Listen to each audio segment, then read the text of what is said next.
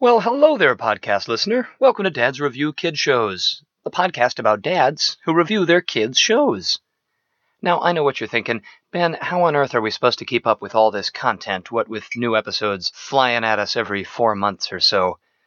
And also, Ben, isn't content just a terrible word to describe any kind of media? Uh, listen, I couldn't agree more, and I thank you so much for your uh, perseverance in the face of our monstrous productivity. I hope you're not neglecting too many other family or job responsibilities. But I also hope that you'll neglect whatever you have to in order to sit down and listen to this episode, or I guess to keep listening since you're already here, because this is a fun one.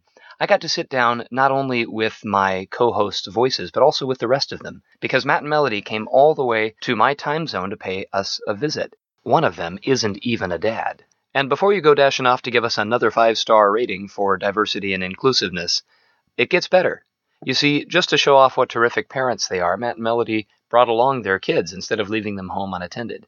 And this impressed me so much that I thought the only thing to do would be to exploit their hyper intelligent children and get them on the show as well. And so this is an extra fair, extra balanced episode. You're going to hear not only the grown ups, but also the target audience talking back to the show and to each other. What will happen? Can these world weary post Gen Xers possibly find common ground with their wide eyed post millennial offspring? Well, why don't you mix yourself up something pink and fizzy and cloyingly sweet and settle in to enjoy our review of Barbie Life in the Dream House? Okay.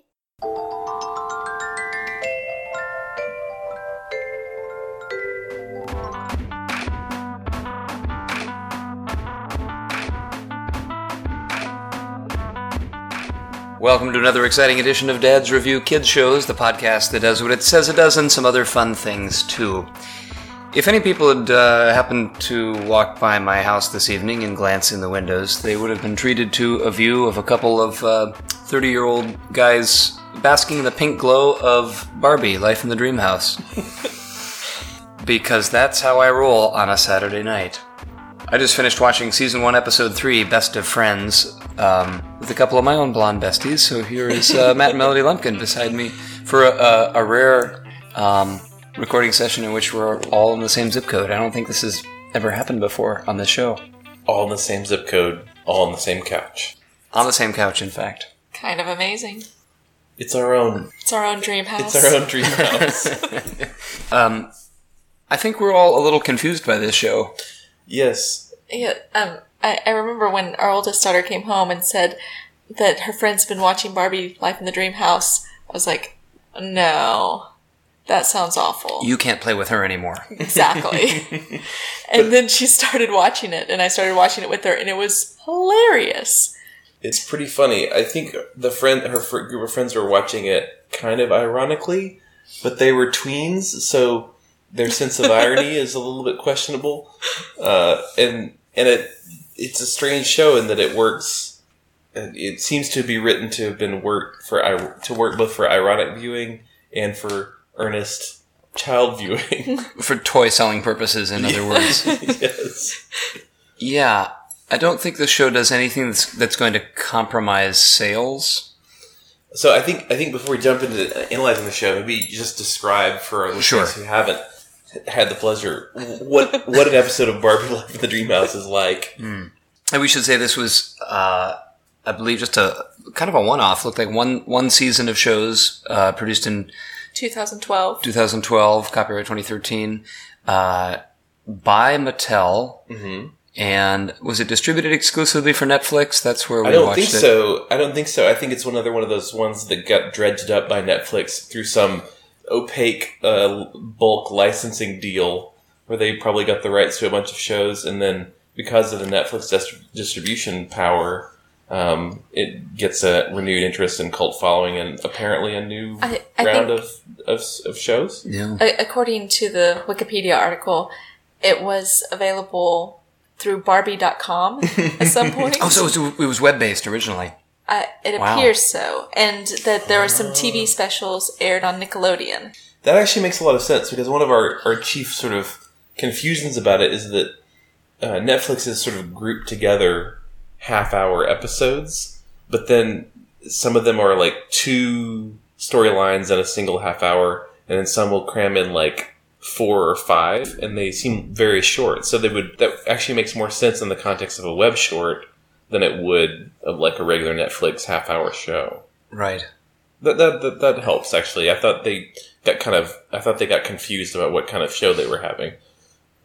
I still feel like tonally it's a little all over the place, but um, So the show consists of Barbie and her three sisters, which I didn't know she had three sisters. In the Malibu Dream House. in the Malibu Dream House, and they live in Malibu. They actually go. They talk about going surfing at Point Dume, um, which is an uh, authentic Malibu location.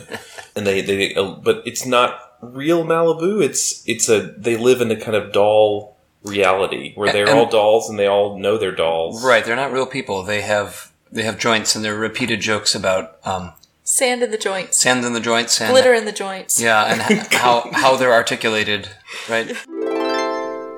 What do you think, Eleanor?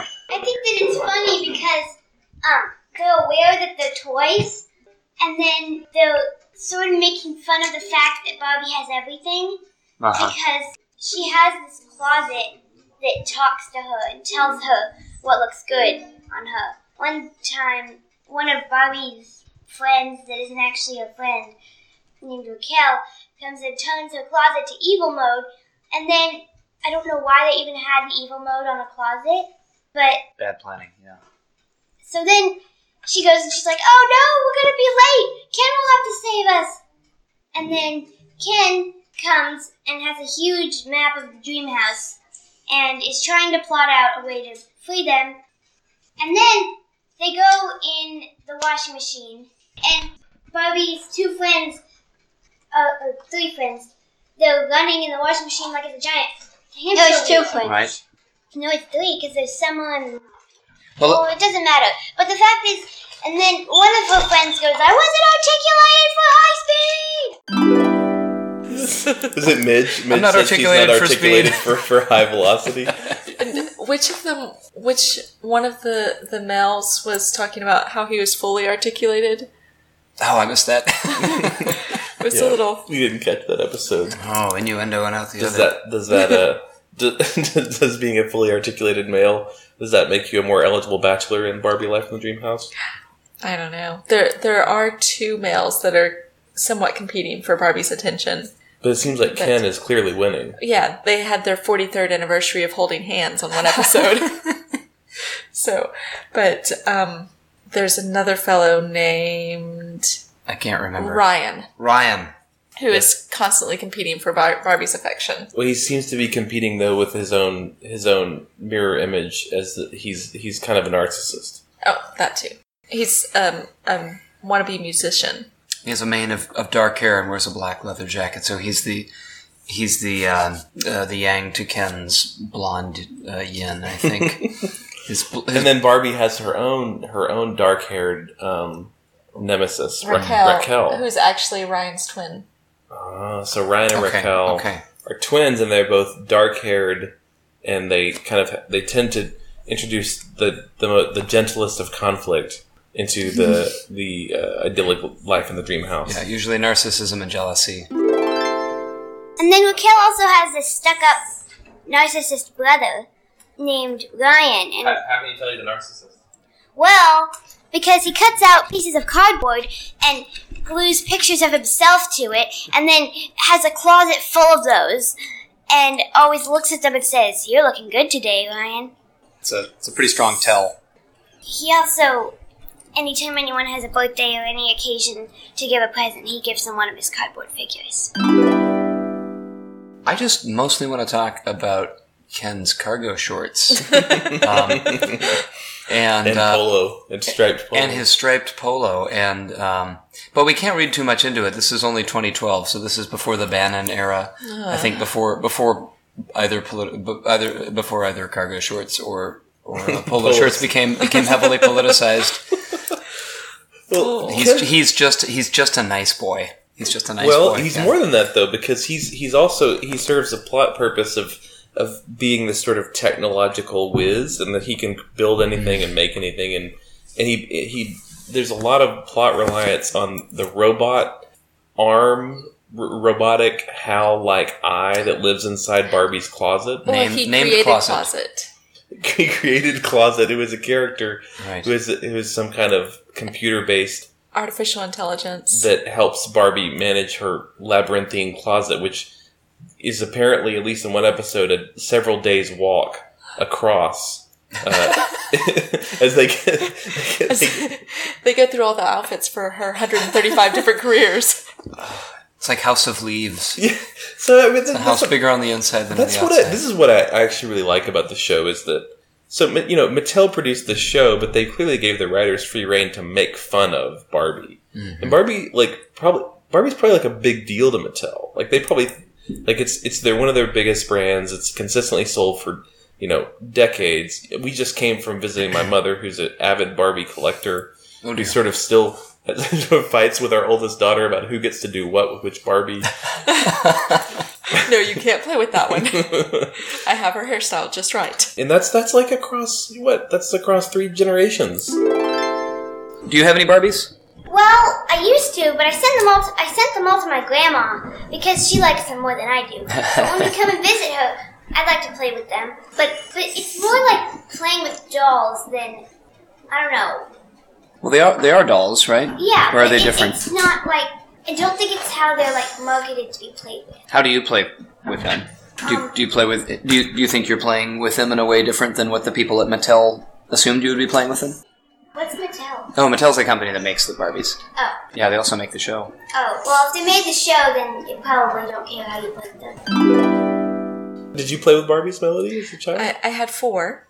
Astronaut Barbie was my favorite, that was one of her and. Miss UNICEF was my other. wait, wait, wait, is that a real Barbie? yes, I had Miss UNICEF Barbie. yes, it is. I somehow had not surprised. That's great. That's the closest you could get to like missionary Barbie.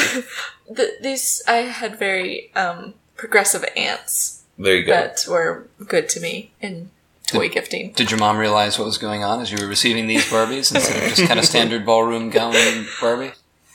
They were also very pretty, so I don't know. That's the main thing. That's- Great posture. So that's what I want to get at with the show is that like on the one hand, you know, Barbie seems to be like they already are constantly alluding to her being this empowered woman with these different careers.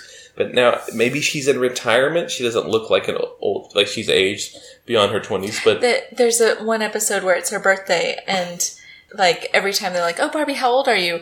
Like the vacuum cleaner would come on when she answered, or that's the the gag of the episode is you never actually hear because We did watch that one, and it was, or I saw that one, and I liked the gags.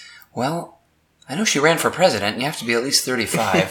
Someone else said, Well, I know she's a doctor, and that takes about 11 years of school, so. yeah, yeah, they're in this this bizarro world where they're they're kind of ageless and And it's, we should say it's framed as a reality show as well, Yes, where their, yes. their, their names pop up um, when they're first introduced, at least in the first couple episodes. which I found really helpful because there's a lot of characters. There are, there are. Are they, and they're all few dolls. canonical characters from the Barbie universe. somewhat. And they also all look very similar. They really like, do. Same body shape because Yeah. they're Barbies. They're made from the same mold. And They do joke about all all of Barbie's clothes fitting them perfectly. except for Raquel's feet, for some reason, don't fit in Barbie's shoes. Right? She's very self conscious about those. I really expected this to be another show that really furthered the feminine stereotype of girls are things and boys do things. And it doesn't really do that. It kind of plays on that a little bit, like with all the fashion and everything, but it also talks about, um, like they're always going surfing and they're, when Barbie gets a new car and it comes in pieces and Ken's looking at the directions trying to figure it out, Barbie just puts it together. And so it's not as She sexist does. as I thought it would be. Yeah, Yeah, we but the piece always falls off. Yeah, but it's not an important piece. Okay, so the thing about Ken is Barbie gets a new car when she finally got her driver's license. Ken gets her a car, but they have to put it together, which is just another reminder that they're toys.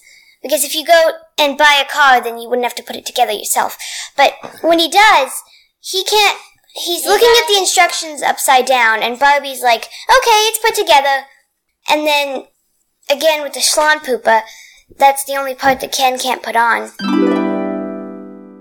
Well, we do see Ryan, who's who, we, we see that men are just as capable of being um, shallow and self-absorbed and fashion obsessed as the gir- as any of the girls. Barbie is fashion obsessed, but she doesn't seem as self absorbed. Um, a lot of the other characters do seem kind of self absorbed, and they they the other Barbie's friends are kind of in this difficult position of only existing as friends of Barbie. Um, do they live at the dream house? Her sisters do, Yeah. but um, one of them lives across the street. Summer lives One of across the them- street, One of them visits from Wisconsin. Which is Barbie's hometown. Midge? I learned. Yes. Yeah, Midge. Oh, so she's she's a she's a Midwest girl at heart, Yeah, but I she's had- moved. Willows, Wisconsin. She's moved to Malibu. I had no idea. Well, hopefully, hopefully Midge, uh, you know, brings a twelve pack of New Glarus or something when she comes to visit. Hope she's a good friend. Yeah, Ken Ken does fulfill some traditionally male stereotypes though, in that he's he's he's a fairly devoted boyfriend. He's always attentive to Barbie and trying to help solve her problems and and uh, and and fix things for her. He apparently built the dream house and then built the other dream house when the first dream house broke because the Right. the the robot that he built inside it went crazy because it got there, there's a whole lot of this robot getting flipped. To, that there's a switch in the There's, closet there's an evil button. you can Yes. flip and, and it, Oh, the robot's been switched to evil. he's like, oh, I found the problem. They press the evil. Someone button. press the evil. That's evil. why you've been locked in the closet for three days. Sorry, girls. they get locked in the closet a great deal. I wo- in I the wonder first, if that is any kind of. you think they're setting they're setting Barbie up for some sort of coming out. She seems pretty pretty devotedly hetero to to Ken. I, ex- I mean, but given the, the the kind of way that the show likes to make adult jokes in a kids show, I'm surprised that there there aren't more. The most they allude to is holding hands. Um, people are very concerned about how the opposite sex perceives them, but that's about it. So my biggest concern is that Barbie's always there with, and she lives in the house, and the people that we know live in the house are Barbie and her three sisters. Mhm. So where are the parents? I was wondering. They must be And- deceased. if Barbie has to be at least 35 and her youngest sister is six, Hmm. um, Oh, is it Skipper that's six or Stacy? Uh, Chelsea, something? Wait, there are three sisters. Yes. Oh, There's Chelsea is six, Stacy is 10, and Skipper is a teenager. that's right. So, so there's They're all- like it's, 30 it's like, years it's like a family of vampires. they're they're they're frozen. It They're reminds me a lot of ageless. Interview with the Vampire, and you've Ageless. got little uh, My, yeah. my theory is that Barbie's actually the mother of her three sisters, but it, but it was like one of those hidden teenage mother Oh. Is things. Ken is Ken the father in your in your theory? I hadn't thought it through that far, but That that doesn't work. He seems totally asexual. in a in a No, in a- are, are you in a are you in speaking a safe from plastic Are way? you speaking from experience of having examined the anatomical correctness of Ken dolls? yes, I am. Ken I, is I have. Ken both Ken and Barbie are asexual, or Barbie has those sort of molded plastic panties, and so Well, it depends to, on the Barbie. Depends on. Some of them are just smooth. Some have the molded plastic plant panties, and I don't really care to discuss anymore about the. Did so and Ken has they've never no one's ever dared to make an anatomically correct Ken. I don't think that would sell very well. I don't think so. I don't think It that's. depends, Well, on, depends on the on audience. So who's this show? I mean, so speaking of audience, who is this show for?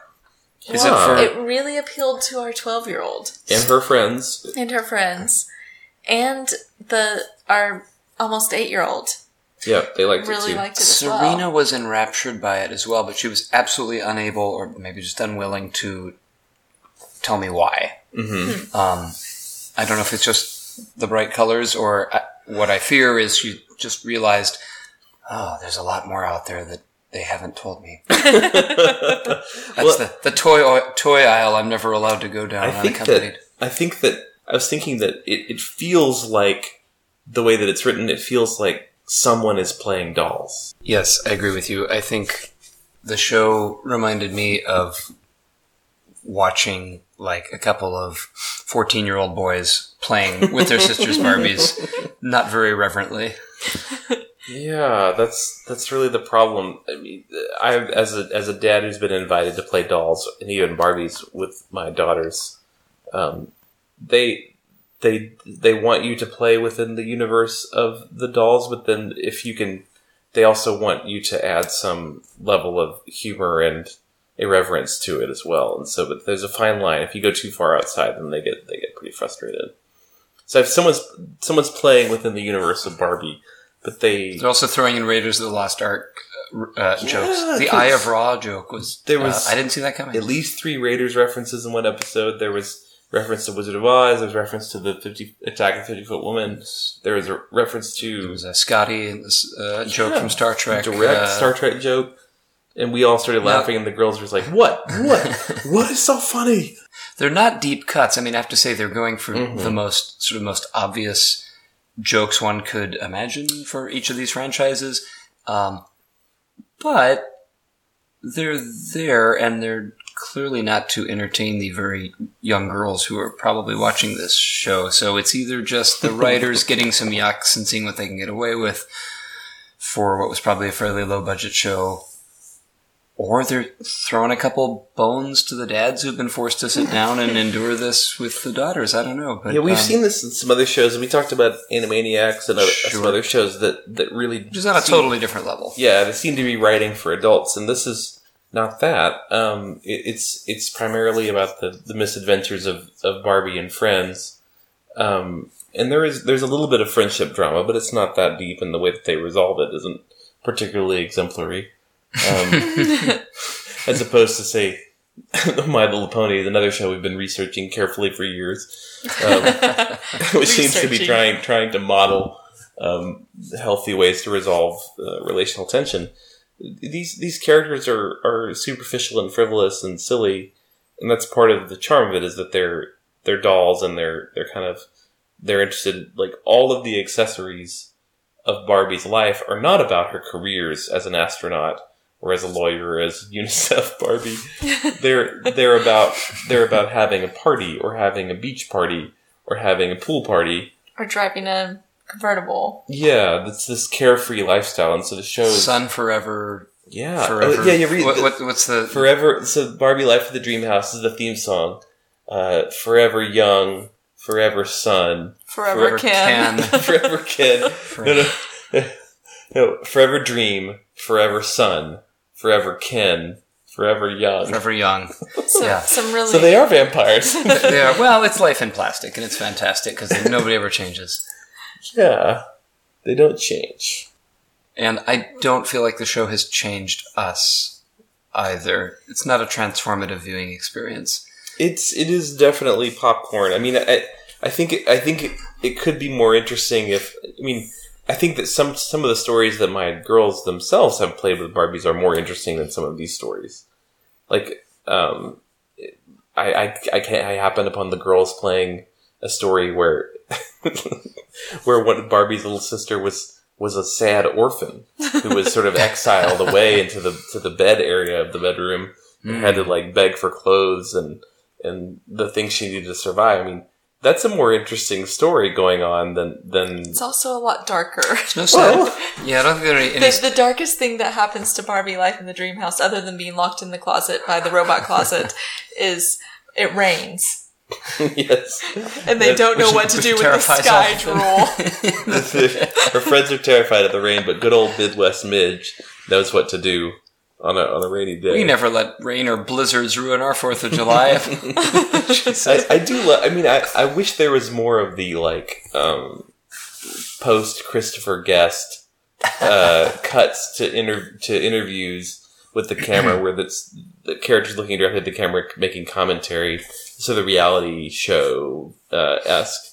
Because those are the where we get the insight into the characters. Like we learn that Midge is from the Midwest. We learn that she has this sort of homespun background, which helps her make more sense as a character. And there's less character development than there might be to differentiate all the Barbie friends that basically look like Barbie with different hair. And then they also have this weird part of the show where like it's like a reality TV show where they have the one person by themselves talking about how they feel about the show. Mm. So then Ken goes, "Do I mind that Barbie put together the car way faster than me?" No, not at all. But can Barbie do this? And then he goes, "Cookin!" And that's right when my mom walks in and sh- and she goes, "Did he just say cocaine?" you mentioned the Kardashian elements of this. I mean, it, Oh. it does feel like this show, as it's sort of conceived, maybe couldn't exist without reality shows like the Kardashians. I am blissfully ignorant of that. I know that that show exists, and I saw it once in a doctor's office, um, to my horror. But uh, and I, I think in that in the show, I, the episode I watched, they were getting ready to have a party. So in that sense, it's very much like Barbie Life. Yeah, just in as much as I think every every episode we saw centered around either going shopping, having a fashion show, or preparing for or having a party. Or going to the beach. Go to the beach, right? Or Yeah. getting ready for a date. Yeah, Just those things. So, so in that sense, that's a kind of a darker turn for the show. Is that it's sort of the training bra for for these these girls getting their cues for what womanhood is from the Kardashians.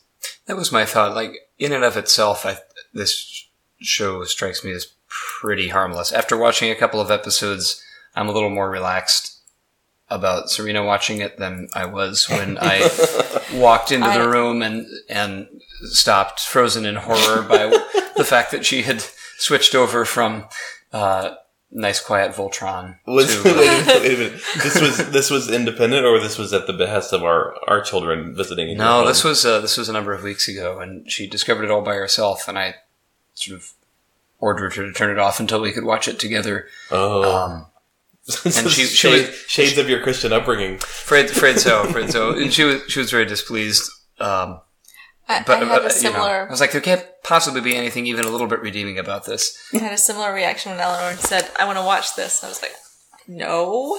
I failed. I failed. I failed. I failed as a Well, feminist. I, I think I think this does this is maybe something that might be broad, more broadly interesting in a question that we come back to again and again, and probably our listeners do as well as parents trying to figure out what are these shows that our kids get into, how are they shaping them, or what are they, what realities are they creating for our kids, and what possibilities. Like so, so do like is it best practice to sort of shut down the you know we don't we don't have anymore the practice of like we're all going to sit down and watch TGIF together and comment upon whether Urkel is a fair representation of African American life in America.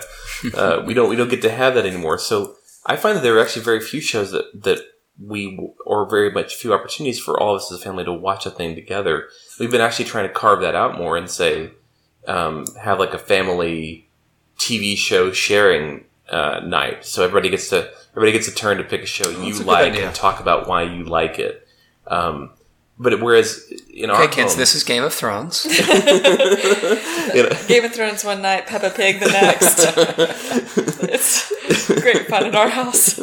Oh, daddy, why did he gouge out his eyes? I prepared this fold-out flowchart to explain. yes. Here's what you need to understand about the Lannister family.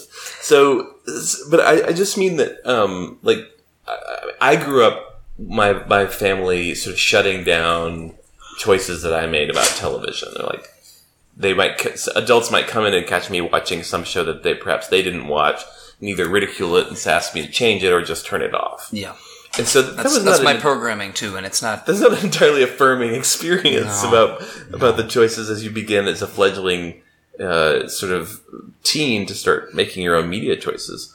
Um, and so, I mean, I like the idea better of joining in and watching things. I mean, some stuff is just just terrible. I mean, it's I mean that's this podcast exists because many of us dads felt like we were sort of having to watch terrible programming and wanting a space to, to vent about it, or at least to, to go a little bit deeper in understanding what's going on. But I, I, before I, before I, I lay my cards on the table and let my kids know what I think about a thing, I, I want to at least hear what it is from them that they find so interesting about it or what drew them to the thing.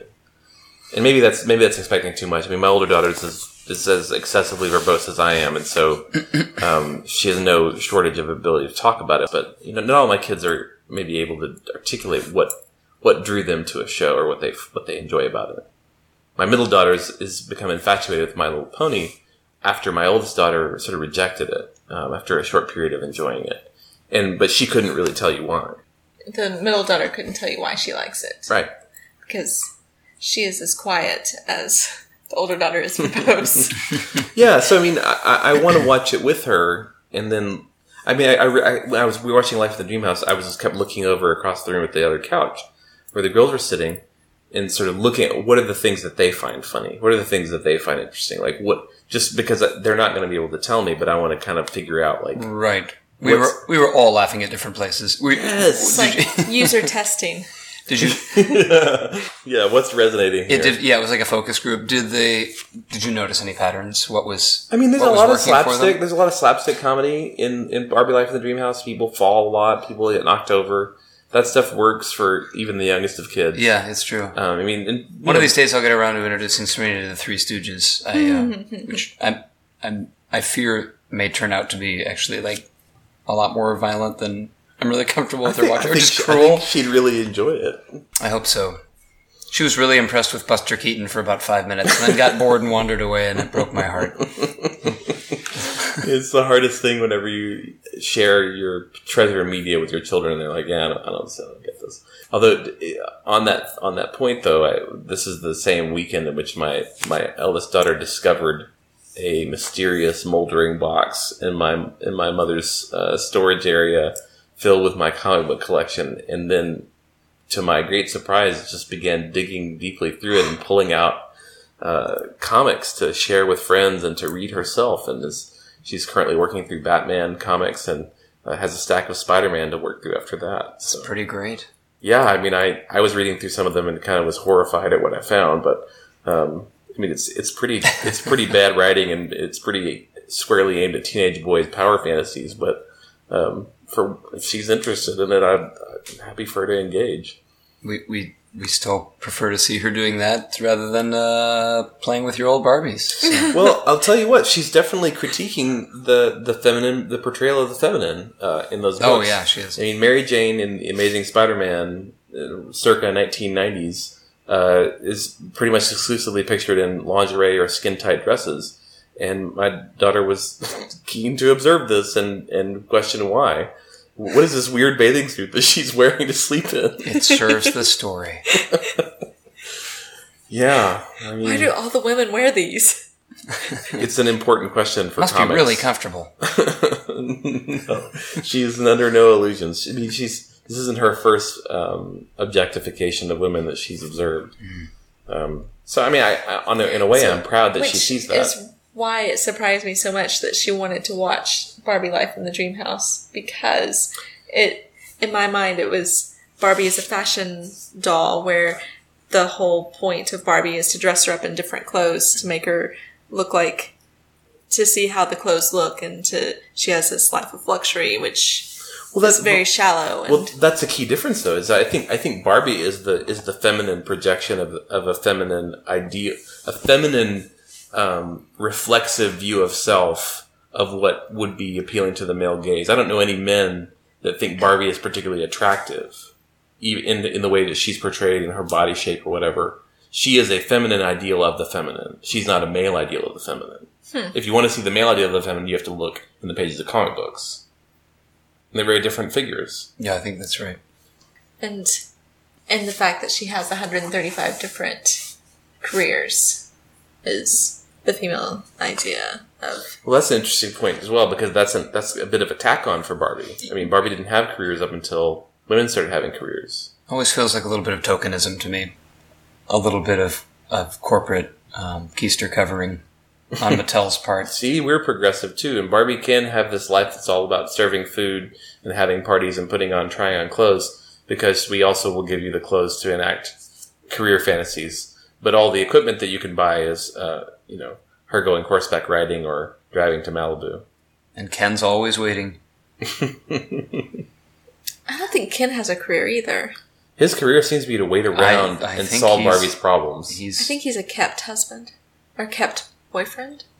Did they ever get married? it, he does seem to be lurking around the dream house quite a bit, and he he built the dream house. Although, to our in the perception of our eldest daughter, at least, there is some um, reversal of the traditional narrative uh, tropes of the the damsel in distress and Ken coming to rescue her. Would you agree there's kind of a lack of strong masculine presence in that show? You've got Ken, you've got Ryan. Well, yeah, but at least they expanded Ken's role from just being a dopey, um, a dopey boyfriend with really weird hair. He's the one who invented closet. and he's the one who, um, but he's also the one who causes problems. Like he's the one who invented the the evil button on closet. Yeah, why would he put that on there? Yeah. So he's sort of like he's like Scotty on Star Trek, but he's he's kind of incompetent too, right? He's the engineer, Hey. keeps everything running, but he also causes problems accidentally. I know S- a Scotty. Is there something kind of creepy about Ken installing what is essentially a surveillance robot?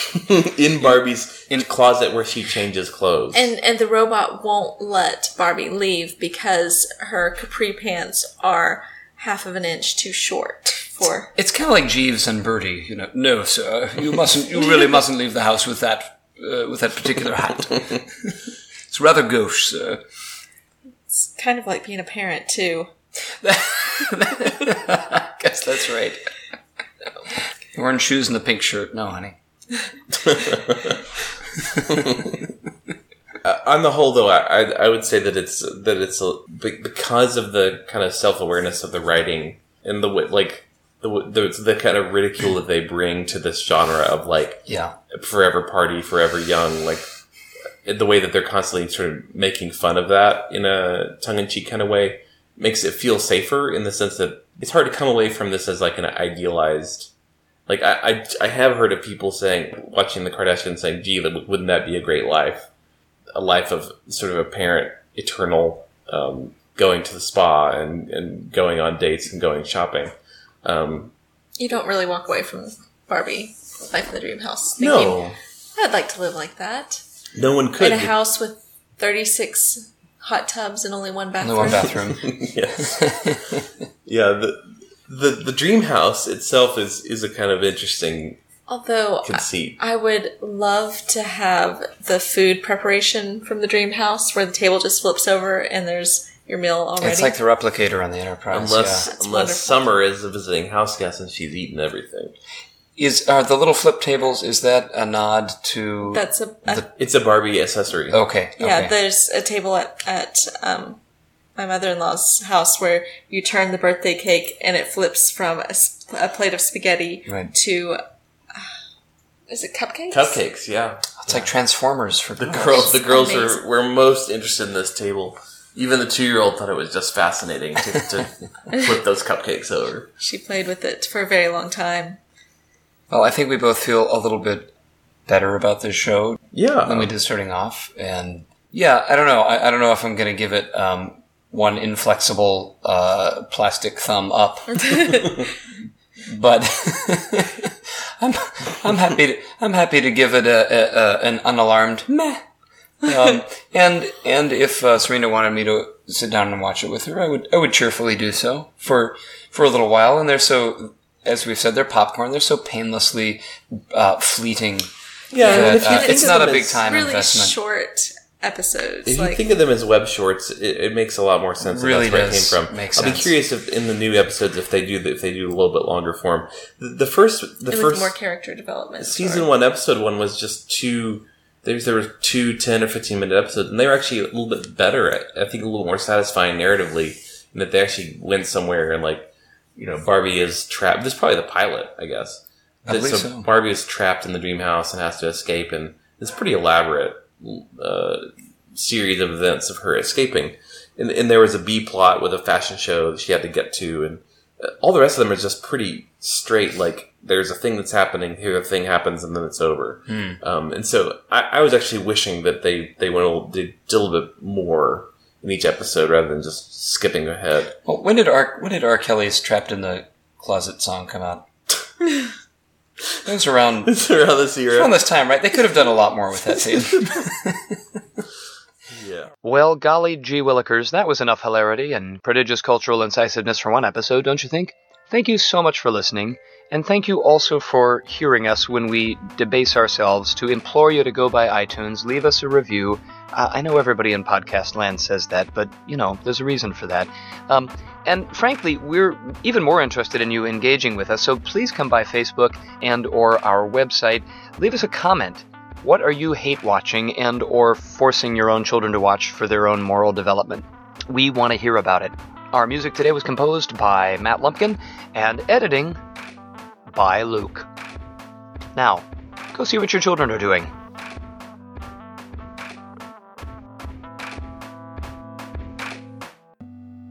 What was he doing when he said kaken? Well, he's like making this arm movement like a gorilla. He stands up, and I can't show you because we're recording, but he kind of like squats and like and